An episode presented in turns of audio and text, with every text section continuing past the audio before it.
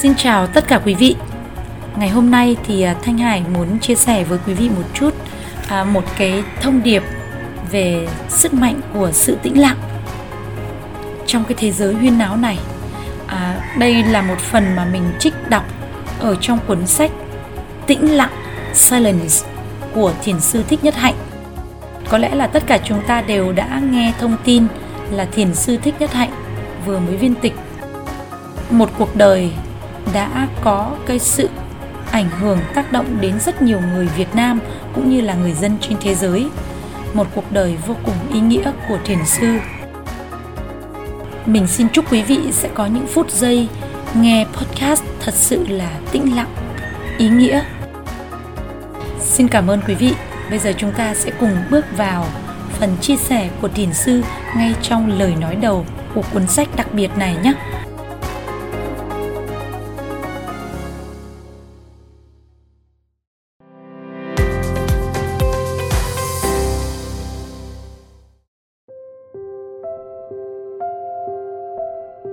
Còn sống và bước đi trên mặt đất này là một phép lạ.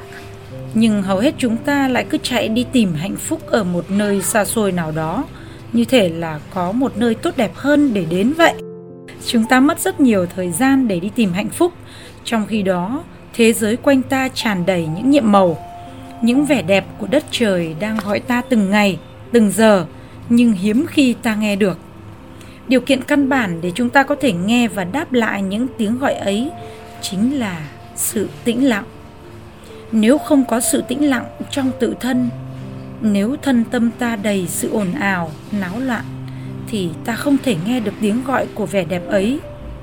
Có một đài radio đang sinh hoạt trong đầu ta, đó chính là đài nst tức là non-stop thinking, nghĩa là đài suy nghĩ liên tục không ngừng tâm của ta đầy tiếng ồn.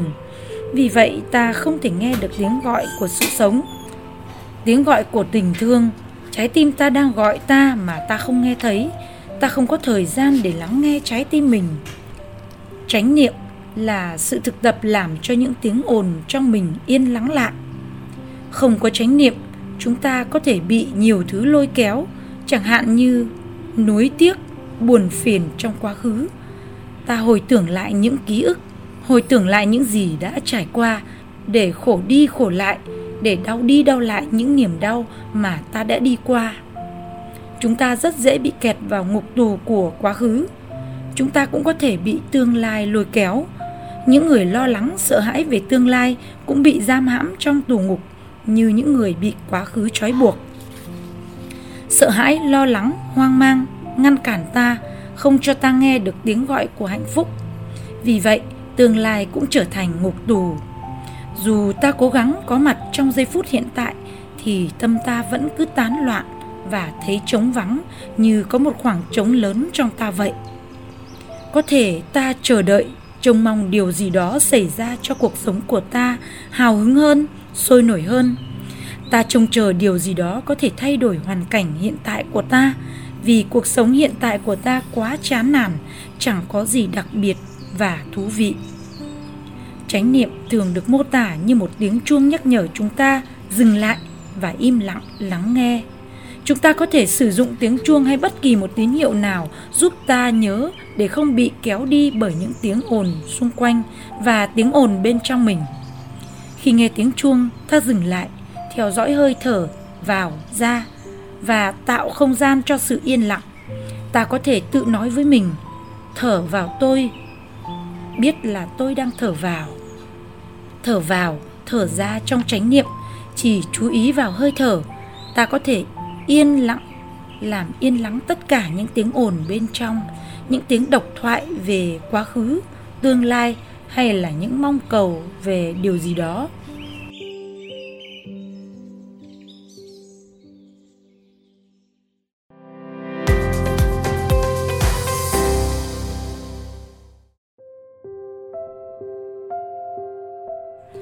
Tại làng Mai, một trung tâm tu học ở miền Nam nước Pháp, có thực tập im lặng hùng tráng.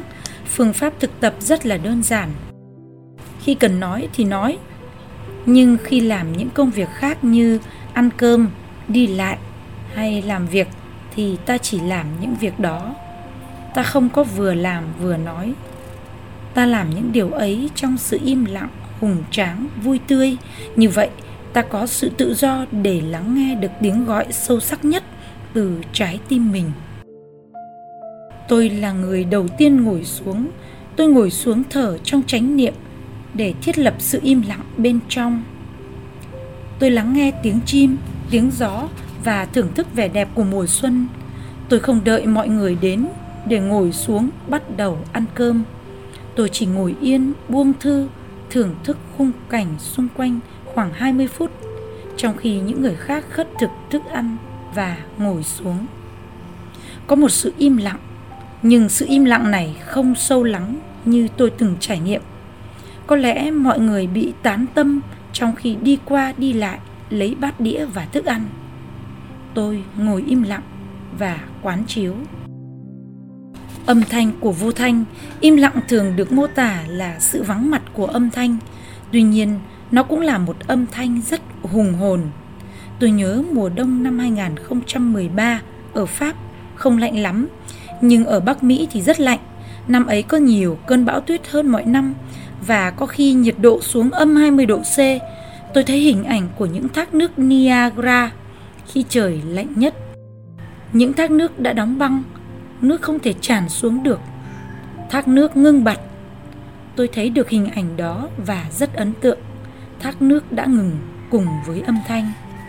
Cách đây khoảng 40 năm, trong một khóa tu cho người trẻ ở Chiang Mai, miền Đông Bắc, miền Đông Bắc Thái Lan, tôi đang ở trong một cái cốc gần con suối và luôn luôn nghe được tiếng nước chảy.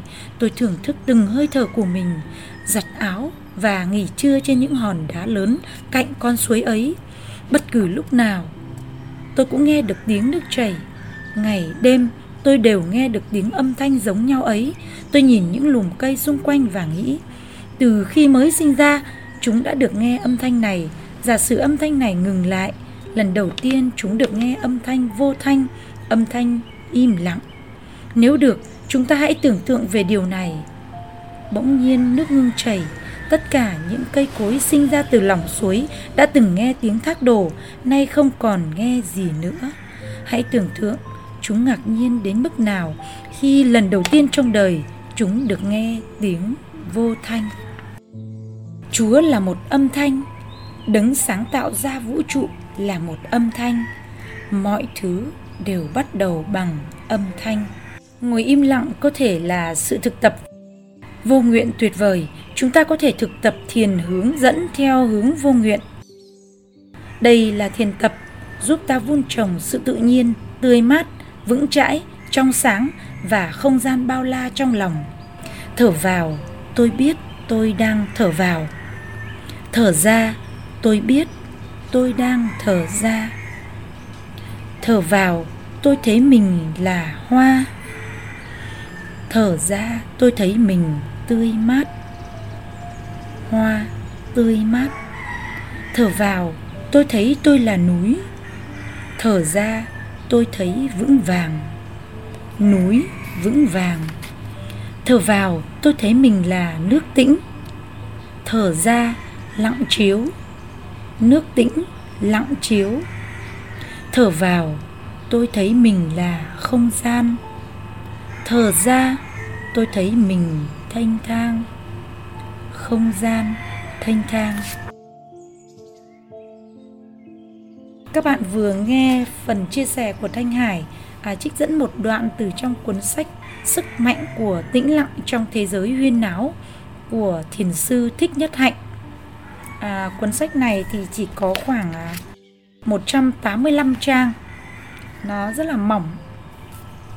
À, nhưng mà mình thấy rằng là nó rất là tuyệt vời với những cái chia sẻ của thiền sư à, còn sống và bước đi trên mặt đất này là một phép lạ nhưng hầu hết chúng ta lại chạy đi tìm hạnh phúc ở một nơi xa xôi nào đó, như thể là có một nơi tốt đẹp hơn để đến vậy.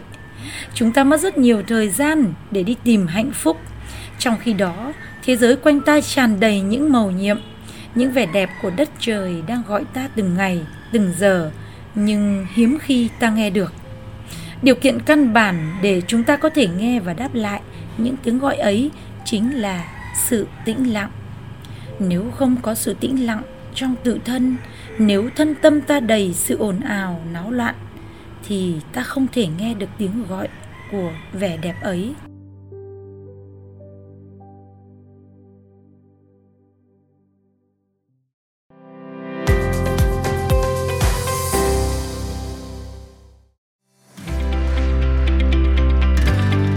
Cảm ơn tất cả quý vị đã dành thời gian lắng nghe và theo dõi phần chia sẻ ngắn gọn của Thanh Hải trong số podcast ngày hôm nay.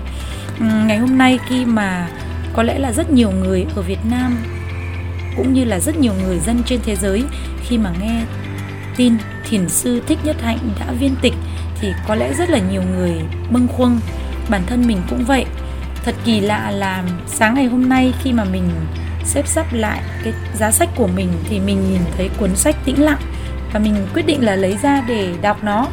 Thì à, đọc lại cái cuốn sách này thì đến một lát sau thì mình đọc được thông tin là thiền sư đã viên tịch. Mình cũng cảm thấy một cái cảm giác vô cùng đặc biệt. Người đã đến đây và người cũng đã trở về. Một kiếp người của thiền sư vô cùng ý nghĩa vì cả cuộc đời người đã dành để đi lan tỏa những điều tốt đẹp để lan tỏa triết lý sống cũng như là làm những việc thiện lành. Thanh hải xin cảm ơn tất cả quý vị à, với một cái trải nghiệm về sự tĩnh lặng trong cái phần chia sẻ ngày hôm nay. Xin cảm ơn quý vị rất nhiều. Xin chào tạm biệt và hẹn gặp lại quý vị. Chúc quý vị sẽ có một ngày mới thật là an vui. Xin hẹn gặp lại quý vị vào 7 giờ sáng ngày mai.